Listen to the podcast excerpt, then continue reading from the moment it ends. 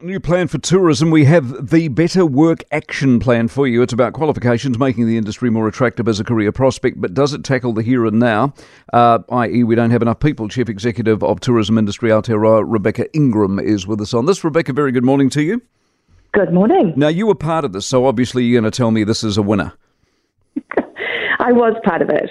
And I take your point around the, the, the immediate workforce need, and the launch of the Better Work Plan uh, is really designed to give us a plan for the future. It's a blueprint for positive change.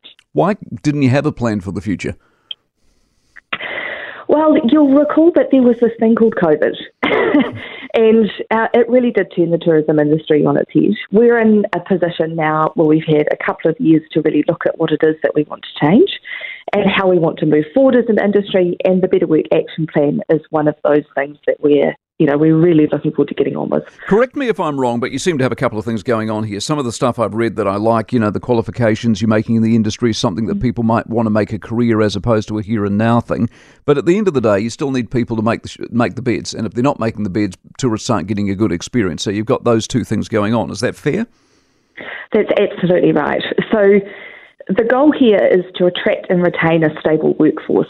But that doesn't change the fact that I've got hotels in Auckland at the moment that need you know, literally hundreds of people yeah. to ensure that they are delivering the kind of service and experience that they want to.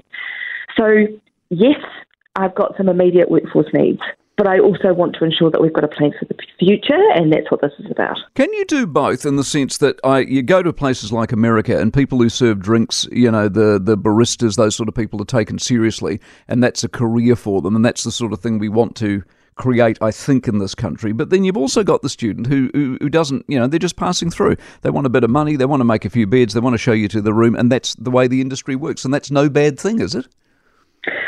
I think you've hit the nail on the head there, actually. So there are many really fulfilling and rewarding careers in tourism, and one of the actions recognises that we need to showcase this more and better.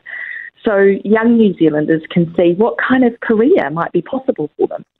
Um, you know, I'm a perfect example. I didn't start my career in tourism, but here I am, and and I love it. And it's a really inspiring and exciting industry to be part of. Good. But at the same time, we've got, um, you know, a se- the seasonal nature of tourism means that international visitors in particular want to come to New Zealand in the summer. so we're always going to have a need for extra workforce over those peak periods. And some working holiday visa holders, I think, will always form a part of that. Right. Give me the snapshot as you see it right here this morning. Where are we at tourist numbers? What's the state of the industry? Mm.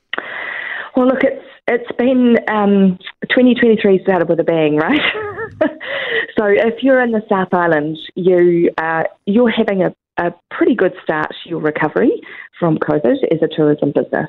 You're continuing to have some workforce challenges, but it's been just delightful to welcome back visitors and be able to do a great job for them. If you're in the North Island, you've had a really rough start to your recovery, and um, particularly in some parts of the country.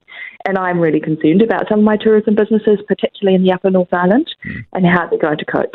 So, look, it's it's pretty variable out there. Um, but we've got our eyes set on the future here, Mike. We want to keep on moving forward and and do what we can to ensure that the tourism industry is helping New Zealand. I'm wishing you the very best with that, and good to have you on the program as always. Rebecca Ingram, Chief Executive of uh, Tourism Industry Aotearoa.